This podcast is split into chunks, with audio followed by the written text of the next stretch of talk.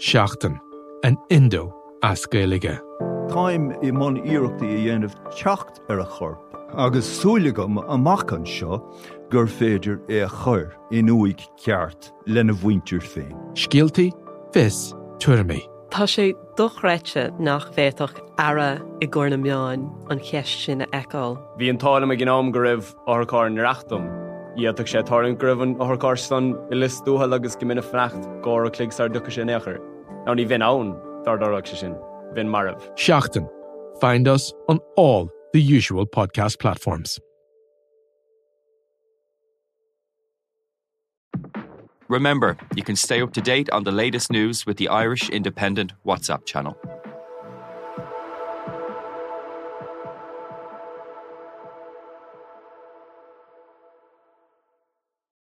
What's happened is we've received a Freedom of Information request. Uh, we've responded to that request, and in the response, unfortunately, one of our colleagues has embedded the source data. So, what was within that data was the surname, the initial, the uh, rank or grade, the location in the department for each of our current employees across the police service. I understand that that will be of considerable concern to many of my colleagues and their families indeed at the moment. The PSNI has been plunged into crisis after an accidental data breach of monumental proportions, so the details of over 10,000 PSNI officers and staff made available online. How could such a catastrophic breach of security happen? With a terrorism threat already set at severe, does this put officers in immediate danger? And could this cost an already underfunded police service tens of millions of pounds? To go through this major story, I'm joined by the Belfast Telegraph's Northern Ireland editor, Sam McBride. Sam, this is an incredible story and one that has huge ramifications. Can you run us through exactly what's happened here and, and how you came about the story? Well, maybe if I start from the end of that question and go to the start of it. So, yesterday I had finished work. Um, I'd been working at the Public Record Office. Uh, this week, the, the government files are being declassified, and we get to see those a week or two beforehand under embargo. So, I was going through those. I'd finished up, got home at tea time, and thought I'd finished in good time.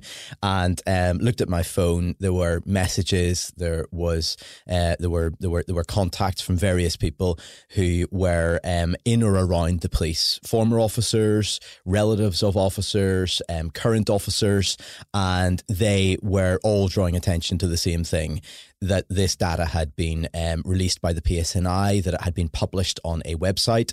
This website is called What Do They Know? And it's well known in media circles, in government circles. It's basically a website which simplifies the process of making a Freedom of Information request. So it's run by the same people that run the They Work For You website, which simplifies the parliamentary record where you can look up your MP, you can see their voting record, you can see what they've talked about, all that sort of stuff. And it puts it out there in a more user friendly format. But what it does, crucially, is that it publishes a Freedom of Information request to the world at large. So it doesn't just send it to me, Sam McBride, or to Joe Bloggs, it sends it to the entire world. It's out there publicly, and it's an automated system. So you log into that website, you select the public authority wherever in the UK that you want to make a request of, you send it to them, and it goes to them, and they get an email. But when they reply to that email, it automatically is published on that website. So that's what the PSNI had done. Someone had asked for for re- really quite basic information about the number of officers at different grades, the number of staff at different grades, and that had been sent in a in a spreadsheet in an Excel spreadsheet, and it was sent yesterday afternoon, early yesterday afternoon, published on this website automatically. And the other facility of this website, which is which is relevant to this, is that people can follow individual organisations, a bit like social media.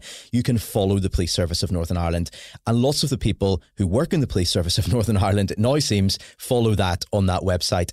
And it only took a few of those people, presumably, to see it. And then it started spreading like wildfire. It was going around in WhatsApp groups and other forms of communication.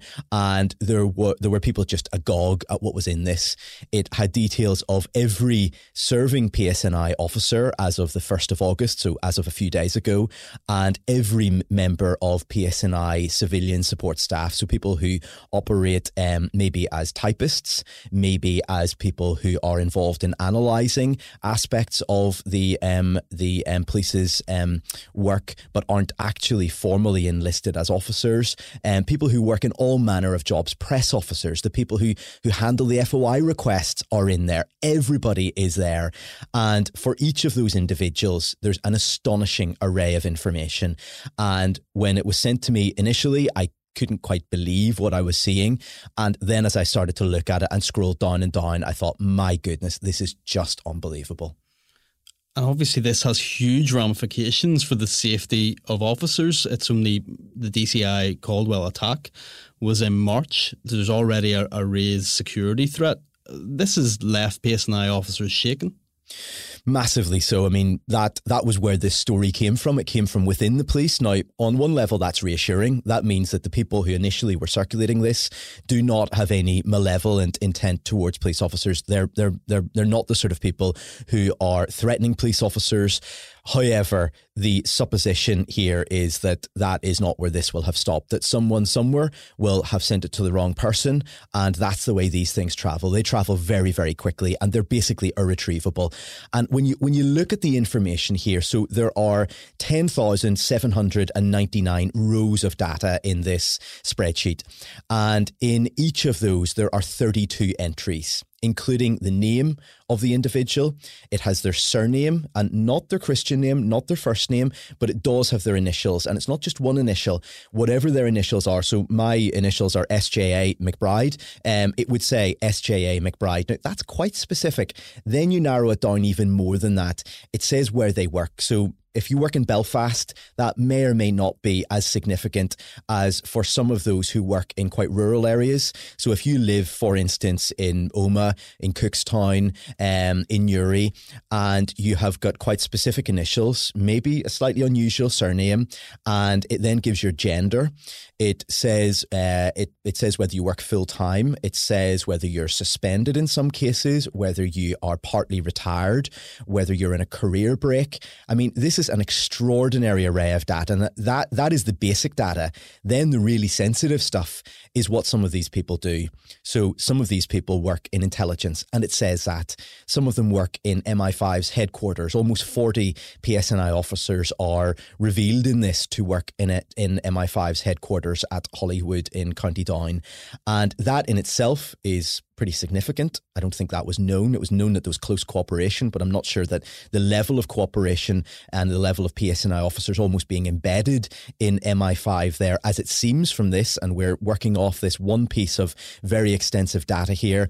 That in itself was very significant, but to then have their names attached to that is about as bad as it gets, short of somebody being physically attacked um, for a police officer. Those are the people in the most sensitive areas. They're dealing with national security. They're specifically dealing with dissident Republicans. That's what MI5 principally do in Northern Ireland. Um, and then you've got all sorts of other people, people who work in riot police, the, the TSG squad, um, the people who are the pilots of the PSNI aeroplane and helicopter unit, the people who are the close protection unit, the, the, the people who are the bodyguards to senior politicians, to judges. Um, there are people who are listed, I mean, from the chief constable down to his typist, quite literally, they are all there and it's set out in granular detail. Um, it's not it's not something which includes crucially their home address, and that's the one good element of this from the perspective of the PSNI security. But that's a pretty small saving grace here. And we've seen some dissident Republicans online celebrating this. I mean, that's got to put fear into into officers. I mean, I think that any anybody who lives in Northern Ireland, and especially anybody who's in the PSNI, knows that there are people who hate them, who want to kill them. That's obvious. But it's one thing to know that. It's another thing, I suppose, to just see precisely what these people say and how they say it in these circumstances, how they react to this. And with social media, of course, that's what you get there's a lot of bravado. A lot of these people probably aren't remotely dangerous. They're probably idiots um, who wouldn't know one end of a gun from another. But that's not the point. The point is that these people are reveling in the idea that PSNI officers are at least apprehensive and might be attacked. And clearly, in some of these cases, if these people did have the capability to follow through on what they intend, it would be very, very bad for police officers. So I think what, what you see there is that this this is not some sort of theoretical risk. This is really obvious and really stark. And when you look at some of those comments, it's unmistakable. ACC Todd last night referred to as a human error by a junior member of staff, which I'm sure is true, but surely this also hints at a systematic failure. Yes, I mean, I, I, I was shocked when I heard that comment last night. I was also shocked that last night when the Assistant Chief Constable Todd came out to do that press conference, he said that the Chief Constable was not. I mean, he he he he didn't literally say this, I think, but he basically indicated that the PSNI Chief Constable Simon Byrne was not planning to break his holiday and come back for this. He said he's being kept informed of this, of course, as you would imagine, um, but he was still very much firmly on holiday. This this guy at a at a more junior level, a very senior police officer, but not the top guy. He was the person that was going to be dealing with. Now that has changed quite substantially in recent hours, and the chief constable now has made clear that he is flying home from his holiday, um, that he will be at the policing board tomorrow, that he will be fronting up for this, and I think that is something which um, was really inevitable here. Somebody at the top of an organisation where things go this catastrophically wrong is expected to be there, whoever they are, wherever they are in the world. Um, and it's it's perfectly understandable that on a family holiday, somebody who is a chief constable, who's himself under pressure, under threat, um, operates in this very difficult environment in Northern Ireland. It's understandable. He wants to get away from it. But aside from anything else, he wasn't going to get a holiday. As soon as this happened, he was going to be working full time anyway. So why not just get back here, be seen to lead from the front? Um, that's happening now. I think that's probably um, going to slightly improve um, his prospects of keeping his job out of this because he's seen to be fronting up now. Uh, but yes, clearly last night there was this um, fairly um, fairly uh, limp attempt to try to say it's bad, but it's not that bad. And one of the other things which Chris Todd said last night was that really there was there was there was only the personal information of the of the person's surname and their initials. That that was it. Now that's that that that simply isn't right. There are 32 pieces of data for every one of these employees. Now, some of those pieces of data are not terribly useful, I think, to most people. There's an employee number. Now, that's not useful to me, but if you want to blag your way into something, that might be useful. So I'm not even saying that something like that isn't important. It may well be. It's certainly very personal information. But the idea that you identify an individual by their surname, by their initials, by their gender, by the place where they work, and then you say, Oh, by the way, they work in MI5's headquarters. I mean, that's astonishingly personal information. By this morning on the Nolan show, he had really changed his tune, I think, quite significantly. And he made clear that this was very serious. And he also made clear, I think, admirably, that whoever the junior member of staff was that was responsible for hitting send on this erroneously, they're not really the person to blame here. Yes, they made a mistake. Everybody makes mistakes. This system is meant to be built so that it's indestructible to those sorts of human mistakes. They know it's operated by humans. In this case, they know it's operated by humans at a very junior level, from what he has said. Um, so you've got this extraordinary situation where a person that we're told is at a junior level was able to publish that. And, you know, that again is just mind boggling. I mean, it seems incredible that every single PSNI officer plus all the staff are listed in one spreadsheet. Surely that can't be a good practice? Well, I mean, look, I I don't work in HR, I don't work in security. I'm not sure how this operates, but it is clear from talking to people in the police and formerly in the police that this sort of data is seen within even within the police as ultra sensitive. So just because you're a police officer, even quite a senior police officer, you don't get to see this stuff. This is locked down in the same way that your employment details or my employment details are locked down by the Belfast Telegraph. Um, it is a very serious thing, even within an organisation where all that is dumped out and um, people's home address, their their next of kin, all of that, all of that sort of um, very personal detail. So this this is guarded sensitively in any organisation. In the PSNI obviously, um, to, to a much greater degree. These are the people who say to their officers, be discreet about your personal relationships. Be discreet about who you tell that you're in the PSNI. Some of these officers haven't told their families. There was somebody who contacted me last night and said he was a serving officer. His family don't know that he's in the in the uh, police. Um, he's already had to move house from one town because he was told there was a, there was a threat to his life there. I mean, that's the sort of environment, the sort of pressure these people um, operate under, and for their own organisation to have allowed this to happen is pretty incredible. And I think one of the ironies of this, which the journalist Brendan Hughes was picking up on last night is that the PSNI does not have a reputation for openness when it comes to FOI requests, freedom of information requests. They have a reputation, a pretty notorious reputation for giving you as little as they can get away with. And in this instance, that hasn't saved them. And what seems to have happened here, and There'll be an inquiry. Someone will look at this in great detail. They'll probably be able to map it out in quite granular detail as to different keystrokes and who who, who did what and when and how. But look, looking at this, it seems that what happened was this information was locked down very securely. Maybe maybe maybe this might seem a strange thing to say, maybe too securely for the people who needed to use it. And so they took it out of the secure system, copied it into an insecure system, an Excel spreadsheet. And in that spreadsheet, they seem to have run sums on it, calculations. So there are 6,799 um, people in this. You obviously can't count those by hand. You have to use the computer to, to um, help you get the data you need to say, here are how many people are at each grade. But when they've done that, they've forgotten to delete the information. So it's in the same um, document that is ultimately going to be released. They've then forgotten to to uh, delete it, and it's in a tab which is not hidden, but it's not the first thing that comes up when you open the document. The first thing that comes up is this fairly innocuous table that says we've got so many officers at this level, and so and so, and so is at this rank. Um, and it's only when you look at the bottom that you realize, oh, there's a second tab, full data, um, and that's where that's where this sits. So some some people, I think, um, with work um, laptops, with work phones, will be will be able to identify with this in some ways. Sometimes companies lock down their their their electronic systems so tightly that it actually is counterproductive. So people aren't able to work within the parameters that their company has allowed them to operate within. Maybe they're not allowed to download basic apps onto their phone, or they can't copy and paste, or whatever it might be. And so they find ways around it, and they send it to a personal phone that's much less secure, or whatever it is. We saw this in the Northern Ireland Civil Service during the RHI scandal, where people were copying and pasting stuff out of the, the, the very secure government system into Hotmail accounts because that was more straightforward for them. That seems to be potentially part of what's happened here.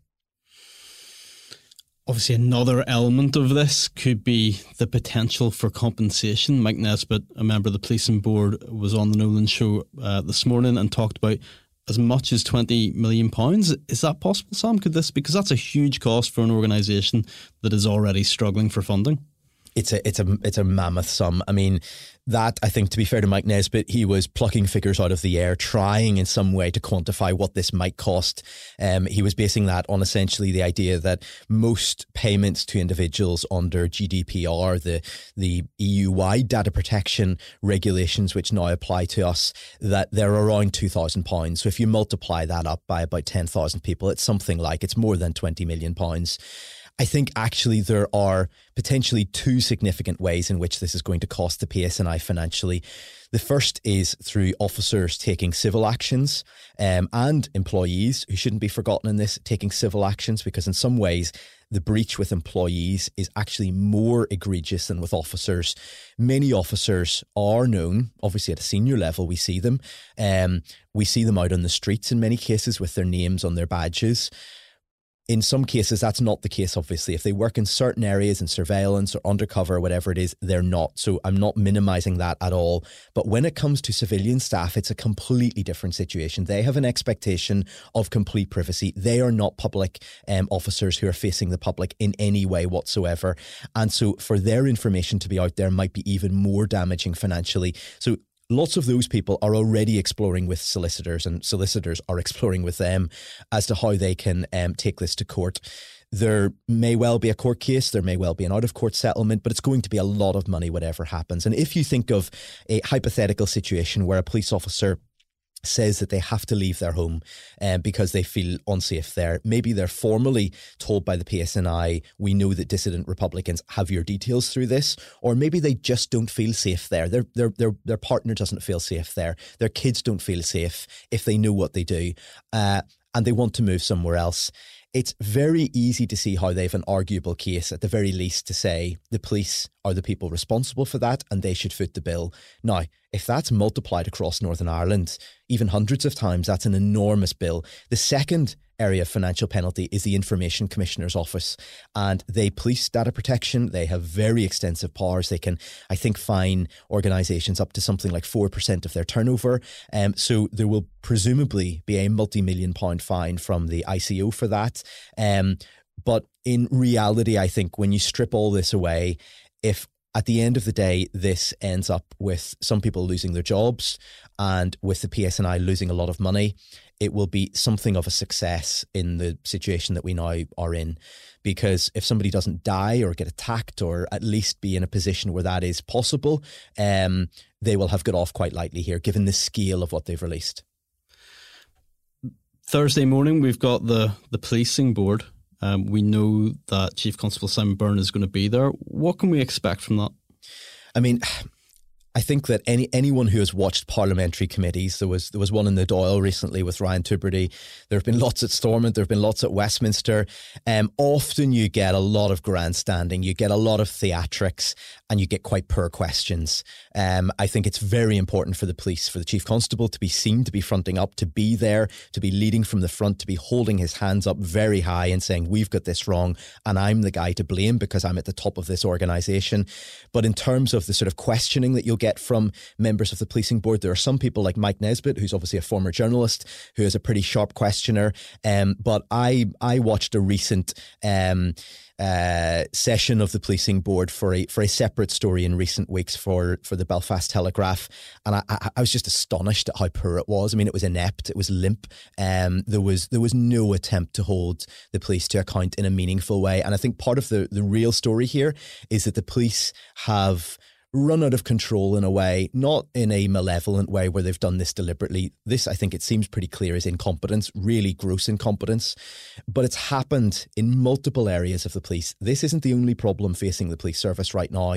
And the policing board and the police ombudsman have not been on top of this. They have not been the watchdogs that the Good Friday Agreement, that the Patten Commission established them to be. They were meant to prevent really bad behaviour happening. Now, this is a ma- this is a massive error. It might still have happened. I'm not suggesting that anybody can stop all of these things all the time, but the number of crises within the PSNI over recent months and recent years is incredible, and they're not on top of it. So, will we see them um, beating their chests a bit tomorrow and trying to show that they're holding them to account? Perhaps, but in this case, the horse has bolted, and they they they they were not able to stop this horse before it got out of the stable, um, or even be able to put in place any sort of wider um, structures that might be able to hold the police to account in a meaningful way.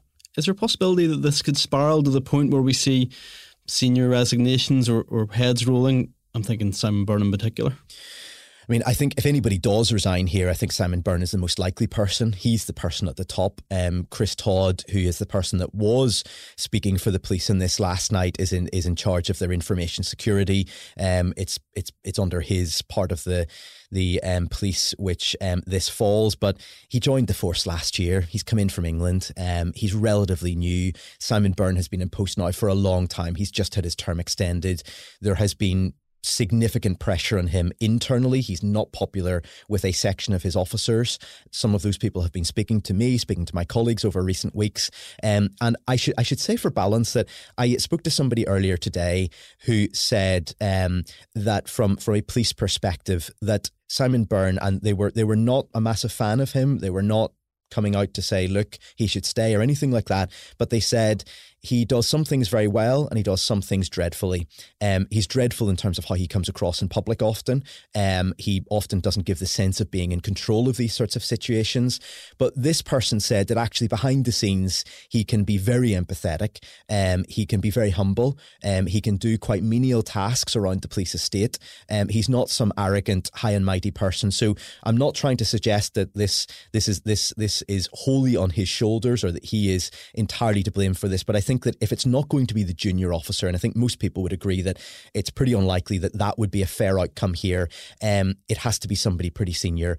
And I think, given the vulnerability of his position going into this, there has to be a question about whether he survives this. Sam, this is far from the first PSNI story you've covered in the recent in recent weeks, and one of those had a, a data protection element. Well, I, I, mean that was that was one of the things that struck me last night. So just over a week ago, two weeks ago, I think it was. I've lost track of time here. almost two weeks ago, we reported that a serving PSNI officer was um, was on holiday in Portugal during the the first COVID lockdown. Um, during that summer, where where the um, COVID restrictions started to ease a bit, and countries were coming into the red zone and into the amber zone and moving about, it was all very confusing. He came back to work after having been on holiday, and he was told um, that he wasn't allowed to be there. He had to quarantine for whatever number of days. He went away and did that. Came back in and was told he was under investigation by the Professional Standards Department within the police, the the police discipline unit, basically for for having broken the law. To cut a long story short, he didn't break the law. We can say that conclusively because a court found that he hadn't broken the law. But three years on, he is still being investigated by the police. He's still being disciplined by the police. He still can't go back to his job, even though the police have been very public in saying that they don't have enough officers to perform basic policing tasks. But that's not all. When he was um, questioned about this, they asked him for his mobile phone his personal mobile phone, and he handed it over. And they ripped all the data out of that phone years of data, everything, personal stuff, family stuff, everything, text messages, whatever was on it, they got it. An enormous tranche of information. And from that, they then started digging into all sorts of other stuff. And as I understand it, and the police haven't contradicted this, there's nothing to suggest that this person was involved in terrorism, in paedophilia, in anything of that really serious category. But insofar as if you took anybody's phone and you went back six years, would you find anything that was slightly questionable that somebody shouldn't have said, that was an error of judgment, whatever? You probably would and that's why it's that's that's why the law on this is very strict. You're not simply able to pick somebody's phone up and rifle through it to see if you can find something that they've done wrong, because that could lead to all sorts of people being persecuted for for all sorts of reasons of bias or whatever. And the police admitted in the High Court when this was challenged that they broke the law. They broke the Data Protection Act in how they handled that phone. They didn't stop the disciplinary process. They didn't in any way meaningfully apologize for that, but they admitted in court and they paid costs. That officer is still being investigated and disciplined by the police, even though a court has ruled he didn't break the law. The people who the police admit did break the law by ripping that data off his phone are not being disciplined, let alone prosecuted. So link that back into this story. There's a culture in this organisation which has developed, which the chief constable was aware of because it was on the front page of our newspaper, and he was aware of it, I think, before that, there was a, there was a culture where people were known and admitted to have broken the Data Protection Act. That wasn't seen as a serious thing. So, is it a shock that the police have a problem in terms of data protection? No, it's not. But is it something that the, that the chief constable can now completely wash his hands off? That the police hierarchy can wash their hands off? No, they knew about these court cases. They knew how they were dealt with, and whatever they did around that, it didn't prevent this happening. Sam McBride, thank you for joining me on the Bel Tel. Thank you.